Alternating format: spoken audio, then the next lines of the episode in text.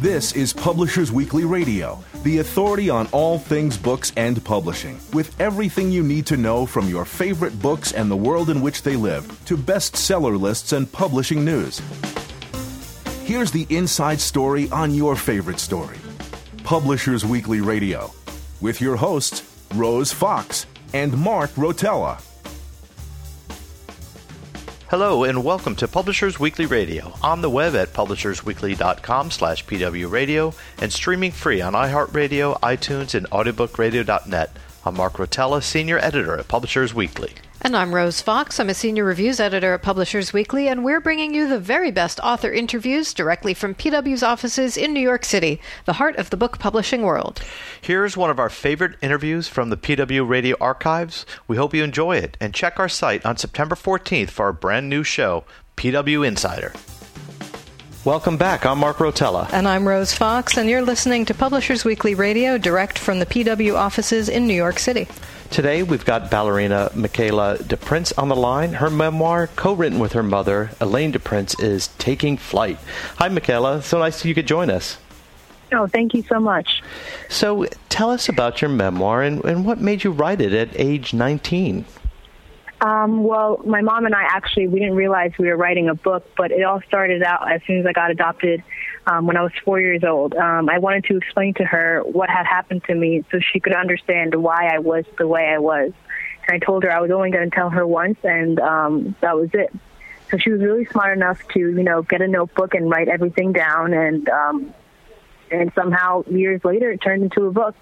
Um, but the reason why I really wanted to do it, um, because of course at first I didn't want to do it, but then I realized, you know, this is this is a good opportunity for me to share with people, you know, the things that I've been through and how I was able to overcome them, and to show people that, you know, people go through horrible things, but if you have something positive in your life that you absolutely love, that that can help you get through anything. And that's what ballet did for me, and I want to share with the world.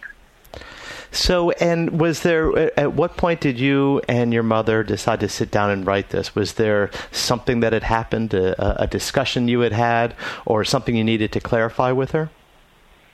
Um, actually, my mom and I, we wrote um, a children's book, um, just something small and, you know, just for fun. And she sent it out to see how it would go. And then somebody emailed her back, um, Adriana, and said, oh, well, um, could you turn this into um, a memoir? And we're like, oh, okay, sure. You know, and then we just continued writing and, you know, put more details in it.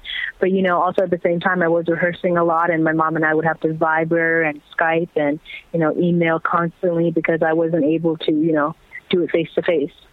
So it was a really collaborative process. Do, do you and your mom yeah. get along well always? Was it was it easy to collaborate with her? Or, you know, I know sometimes you were working on this while you were a teenager, and teenagers and moms don't always have the easiest time.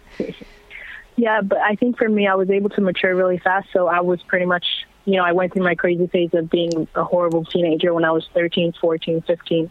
And then, you know, I realized, you know, my mom has done so much for me. And I think also writing this together made me realize how amazing she truly is. I knew she was great, but I didn't realize what an amazing mother she was, not just to me, but to all my siblings. And, you know, she did everything for me, and she wanted me to become something great. And she, she believed in me, and so did my dad and everybody in my family. But I just didn't know the depth to that. And I think that writing it really gave me that opportunity to realize it.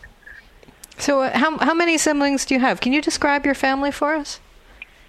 My family is huge. Um, well, it all started, um, my parents had five boys, um, and uh, two of them passed away, but um, uh, Cubby and Michael.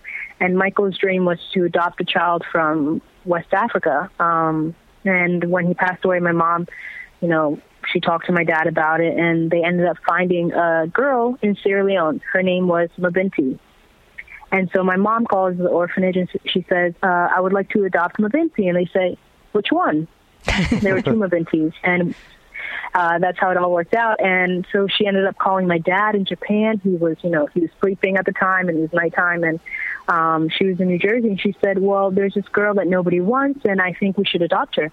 And my dad said, okay, and then went back to bed. He woke up the next morning and said, oh, I had a dream. You called me to adopt another girl. And I just was like, oh, that's crazy. And she said, yeah, I have the paperwork done and everything. And then that's how we both got adopted, me and I. Mm. And then my mom ended up adopting another girl, Mario, who was also in the orphanage with me. Um, and Mia um, because her adoptive family didn't want her anymore. So we begged my mom to please adopt her. And then we wanted an older sister. And so my mom adopted an older girl from Liberia, my older sister, Ami. Um, and then my brother adopted two kids from um, Liberia, too, with uh, um, when my mom adopted Ami. And that ended up not working out. So then I have two younger sisters now. So there's eleven kids in total. My gosh! Wow! And the uh, your brothers yeah. you had, the brothers you had talked about, were they also adopted, or are they biological? Uh, two of them are biological, and three were adopted. Wow, oh, that's wonderful! And you the grew up. Three in New- ended up having. Um, they all had AIDS. The three of them. Mm. Oh, wow, wow! And you grew up in New Jersey. Yeah, I grew up in New Jersey. Um, I moved when I was almost eleven years old um, to Vermont, but I couldn't dance there. But there was absolutely no training in dance that was good enough. That I want, I wanted to become something great, so I wanted, you know, the best. So I ended up um, going to Philadelphia to train at the Rock School. And my, my dad was working in New Jersey, but I barely got to see my family that were living in Vermont. Mm-hmm. And then I moved to New York City. So I, I feel like, you know, New York City was where I found myself. And, you know, mm-hmm. everybody finds herself in New York City. Um, I was there for two years, and then my family moved. And, um, yeah, and then I came here. I, yeah. I wanted I, I want to talk to you. Uh, you know, we want to talk to you about your ballet and your dance. But but I just had a couple questions first. In your in your memoir, you, you talk about how the the the state under which you were adopted. You had just mentioned that, um, uh, according to your mother, that uh, you and the the girl who had become your sister were unwanted. What was going on in Sierra Leone at the time, and, and what brought you to be uh, put into an orphanage?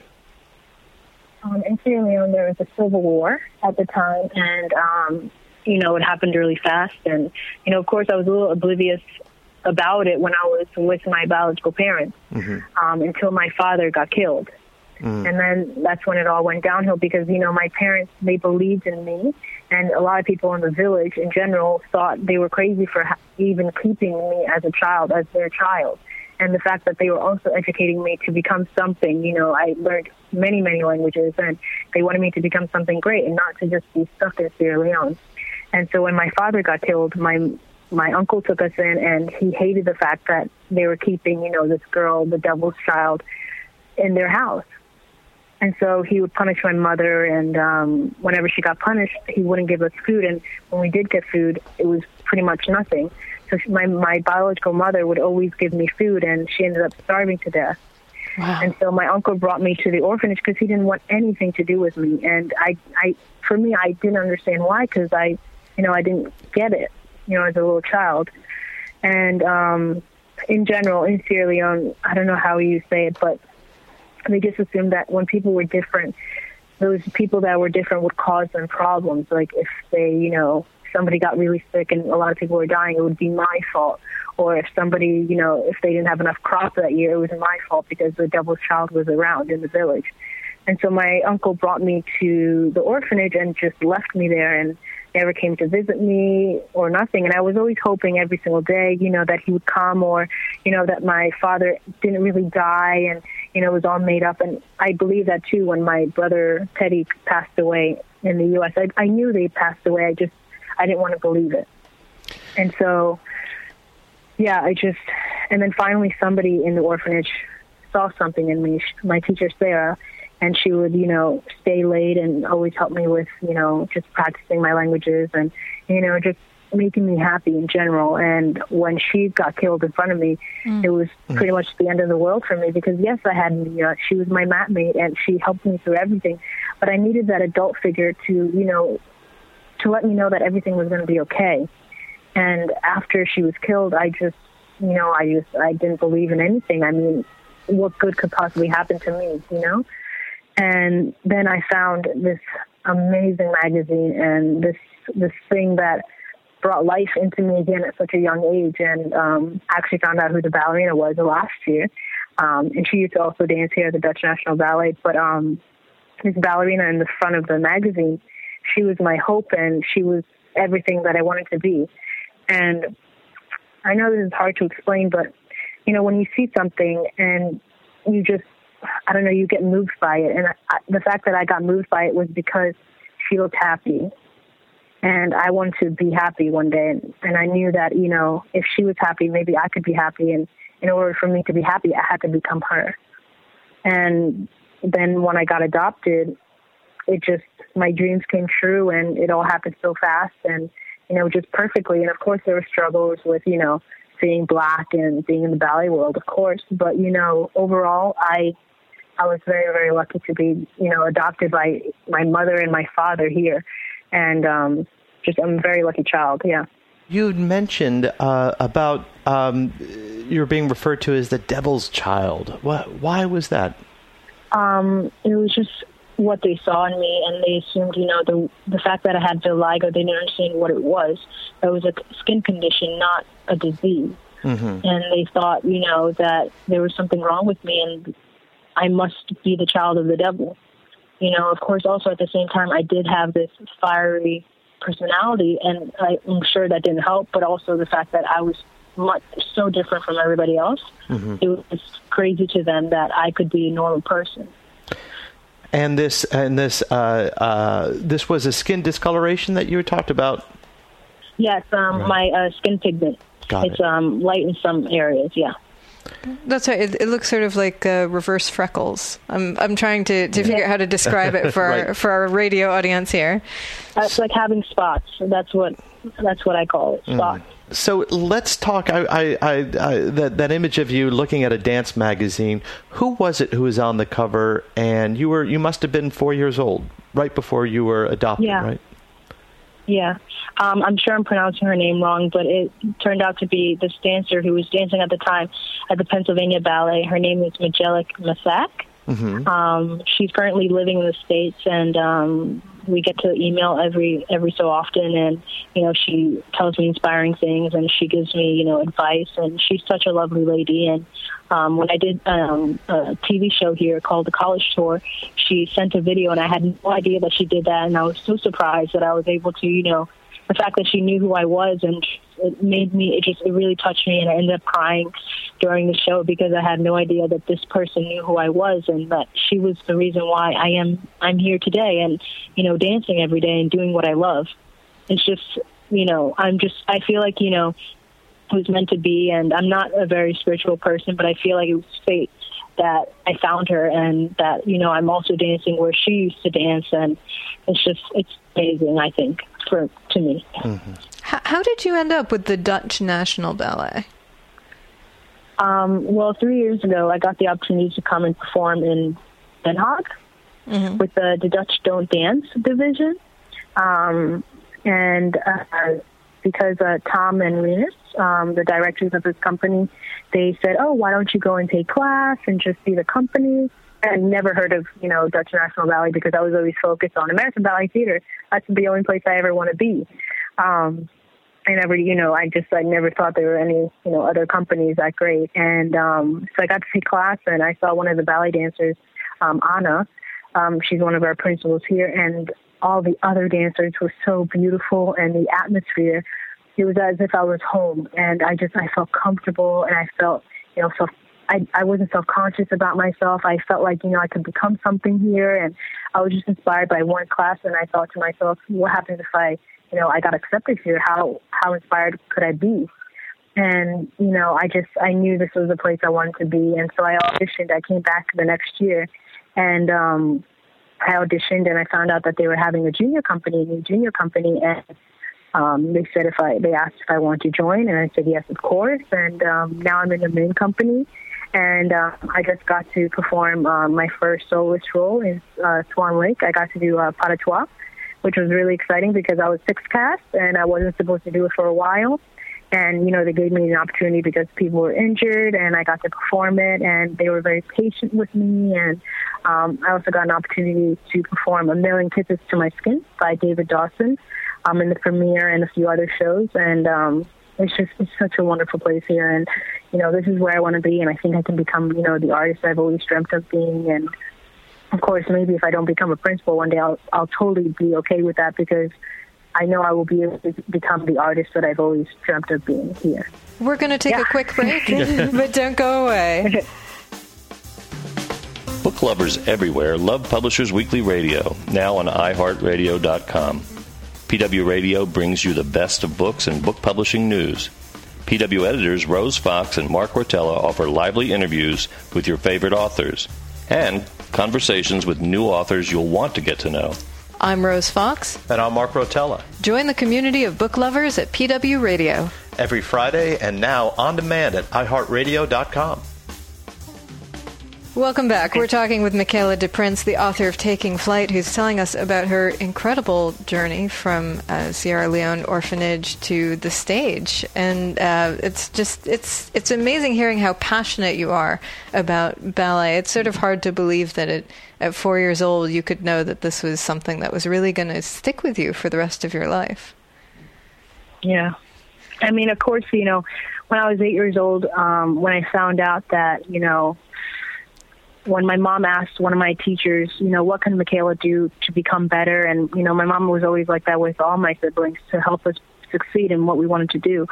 When my teacher told my mom that, you know, we don't believe in black dancers because we don't put a lot of effort into black dancers because they all end up getting fat and ended up wow. with boobs and big thighs. Yeah. Uh, yeah. First of all, I'm sorry, but you guys, I don't know if you've seen pictures of me, but I have no boobs whatsoever. But it's just, it was so interesting to me because I was so discouraged and I didn't understand why they thought I was going to turn out to be like somebody else when we're all so different. Mm-hmm. And so, I, you know, at that age, I thought, oh, well, my one of my favorite teachers thinks, you know, that I'm just going to become fat. Why am I dancing? And so then, you know, I, I went to different schools and, you know, I worked with a bunch of amazing, amazing, you know, teachers. And, you know, they really believed in me. And I had a bunch of also teachers who, you know, looked the other way because they really want to put a lot of effort. But those, I did have a lot of teachers who did believe in me, and they helped me become the dancer I am today. And um, one of those teachers I would have to say would be um, Franco DeVita and Raymond Lukens at American Ballet Theatre, and they really believed in me, and they helped me become a lot more classical than I used to be, and um, they they really helped me a lot, and my teachers here are absolutely wonderful, and they believe in me, too. Well, I think they do. That's what they're showing. So, yeah.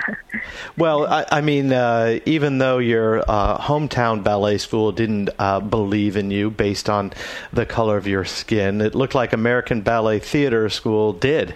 Uh, what age were you yeah. when you when you uh, auditioned and, and got in? Mm, well, I'm trying to think. I believe I was thirteen when I got accepted. I didn't really audition mm. per se. Um, I did their summer intensive every year, mm-hmm. um, and the, I, I think it was my second year I did it, yeah, or third year they accepted me, and I was fourteen. Um, and at that time, I was like, "Oh, am I really going to be a ballet dancer? I don't know if this is actually for me again." You know, I was going through that phase, but then you know they they were patient with me again, and they worked hard and.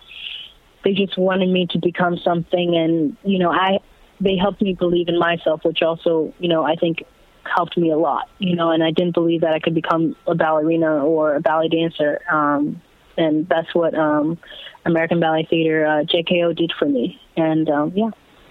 And then um, you joined the Dance Theater of Harlem. Did that help a bit to, to be in the center of Black American culture and surrounded by other dancers who had also dealt with the, the same kinds of prejudice? Yeah, I mean, that was so inspiring. And, you know, I've always looked up to Arthur Mitchell, and I got to go to the summer intensive when I was really young, and I got to work with him a lot, which was absolutely amazing. But um, I really wanted to do class, really classical ball, um, ballet works, and um, I wasn't getting it there at Dance Theater of Harlem. Mm. And at the time, also, when I was there, I thought I was a little too immature to be in the company at the time. Um, they were doing a lot of old works, and I felt like just, I felt silly doing it because I felt like a child.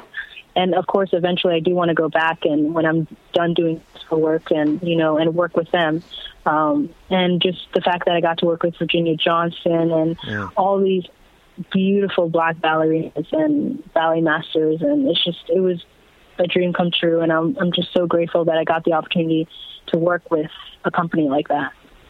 So your, your book is full of inspiring messages, and you also mentioned um, some other bits of inspiration that you've received. What kept you going through those times when you were saying, is ballet right for me? Can I really do this? You know, it's hard to create something specific, but it's just, I loved it so much, you know? And it made me, it was like as if, I don't know, how would I say it? It gave me a chance to be princess every time I was on stage. It gave me a chance to be a child again. And, you know, I didn't really have a great beginning of my childhood. So for that, it helped me become happy, to go to class every day, to work hard. And I'm a very determined person. And, you know, I work very hard. And um, it, that kept me going. And my peers kept me going. My family, the support of my family was, you know, one hundred fifty percent, two hundred, or however high you want to go.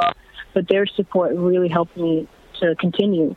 And, you know, sometimes I'd come home to my mom and say, oh, Mom, I'm so tired. I don't know if I can do this anymore. She'd say, no, you'll be fine. And, you know, those times where I thought I couldn't dance anymore because I wasn't good enough, she would say, no, no, no, just come, go tomorrow to class and you'll realize, you'll, you'll realize that this is actually what you want to do. And, you know, my mom really helped me a lot. And um, everybody that, you know, believed in me helped me a lot. Going back to um, your your formative years in ballet, I, I mean, it seems like it's a, a cloistered, kind of rarefied world. I think, especially for girls, and it's uh, and it's, as you had mentioned, not always welcoming for people of color. Um, how tough was it? I, I mean, how did you deal with the prejudice? Did you feel that with your your your fellow uh, classmates, or just the instructors? Um, I didn't really feel that with my fellow classmates because. The thing is, I was always the youngest in my class. Mm-hmm. And so one year, well, a few years, this happened. Um, people would say, oh, well, she's eight years old, so she must be thirteen because she's in a class with thirteen-year-olds. So she's lying about her age. That's mm-hmm. the thing I went mm. through. And, you know, it was very hard for me. And when, at some point, you know, I got, I used to have a, I don't know if you heard of this page, um, FormSpring. And people could write you messages, and people were saying, we all know you're lying about your age. Just kill yourself. Nobody wow. likes you dancing in our class. And, like, I just I got really upset, and I just I didn't understand why they were being so mean. And my mom explained to me, you know, that they're jealous and that you shouldn't focus on that. And, you know, the thing is, I worked hard, and I worked hard to be in that class, and I wanted to be there. It's not like I just... You know, I had talent and I just showed up every day and did what I had to do. But I wanted to be there. And, you know, being in that class with older kids inspired me to become like them. Wow. So for me, it was very upsetting to hear that. But the only time, you know, I, it was, you know, I went through racist points in my life where when people thought, you know, oh, well, we can't have her as Marie because she's black and, you know, America's not ready for a black ballerina, or that, Jeez. You know, I would end up getting fat with big boobs and big thighs. Or it's just, I just, I never understood, I never understood that, you know, when he said that, and it was very upsetting. But at the same time, you just, you can't focus on things like that. And you just, you, I don't know. For me, I've always wanted to prove people wrong. Mm-hmm. So when they said that, I was like, okay, fine. Okay, that's great, but I'm just going to prove you wrong and work harder. And that's what I did. Well, I actually studied ballet as well, and I came up here, studied uh, with the Joffrey, and I studied with a couple of other ah. dance companies. And I always thought that the culture of ballet was was seemed to be pretty emotionally and mentally bruising for young girls, especially. Oh, and, yes. and, yeah. And I, I, I wonder if that's changed. I know it's starting to change in, in athletics, such as football, hockey, where, where the coaches are not are, are are encouraged not to yell or demean the um, uh, uh, the the students, the uh, you know the, the players. Has that changed at all in ballet, or is there still a culture of that? Um, you know, it depends on where you are, and mm-hmm. but I, I sometimes you know teachers would yell at you, and of course. Sometimes I think that's the better way to do things. But mm-hmm. for me personally, I'm not going to do that when I teach. Right. Because it really, the negative energy just doesn't make you want to work hard, and it just upsets everybody. And then you have that atmosphere that's really uncomfortable.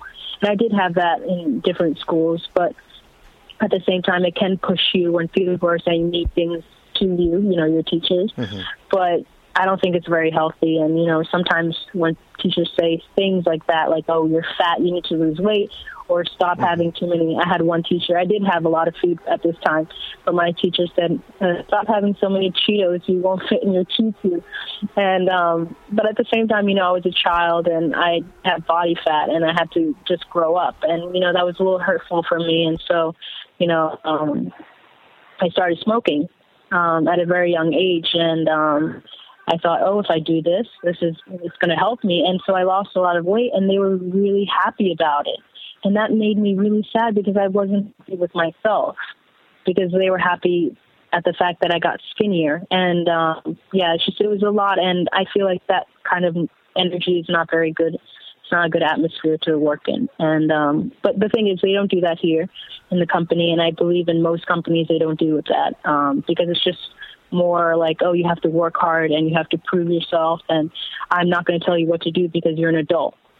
So um, who do you think is going to read your book? Is it aimed at um, other people in the ballet world, at other maybe little girls who are dreaming of being princesses on stage?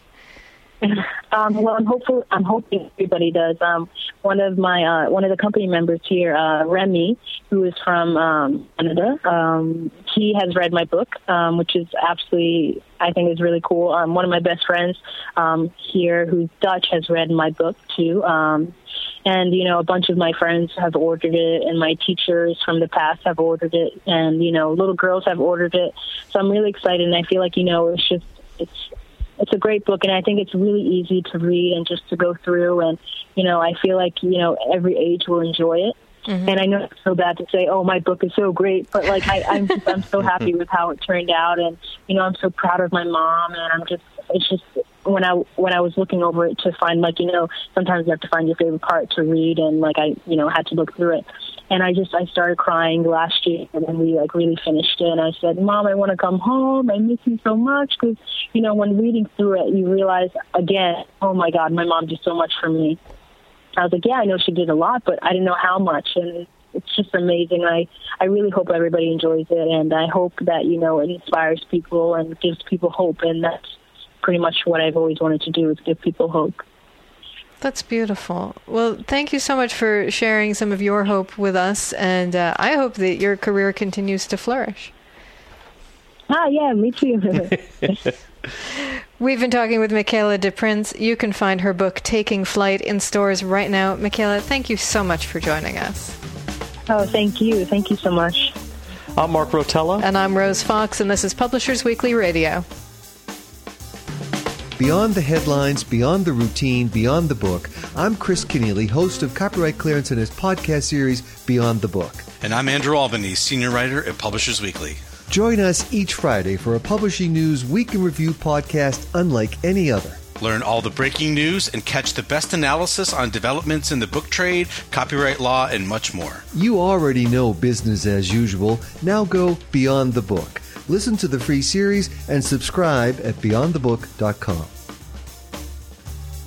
And that's it for today's show. I'm Rose Fox. And I'm Mark Rotella, and you've been listening to Publishers Weekly Radio. You can listen to this and every episode of Publishers Weekly Radio absolutely free at publishers weekly dot com slash P W Radio. Subscribe to our podcasts on iHeartRadio and iTunes, and hear every new episode streamed live on audiobook radio dot net. Check those sites every week for a brand new episode giving you the inside story on your favorite story. And don't forget, P W Insider launches on September fourteenth. Thanks for listening.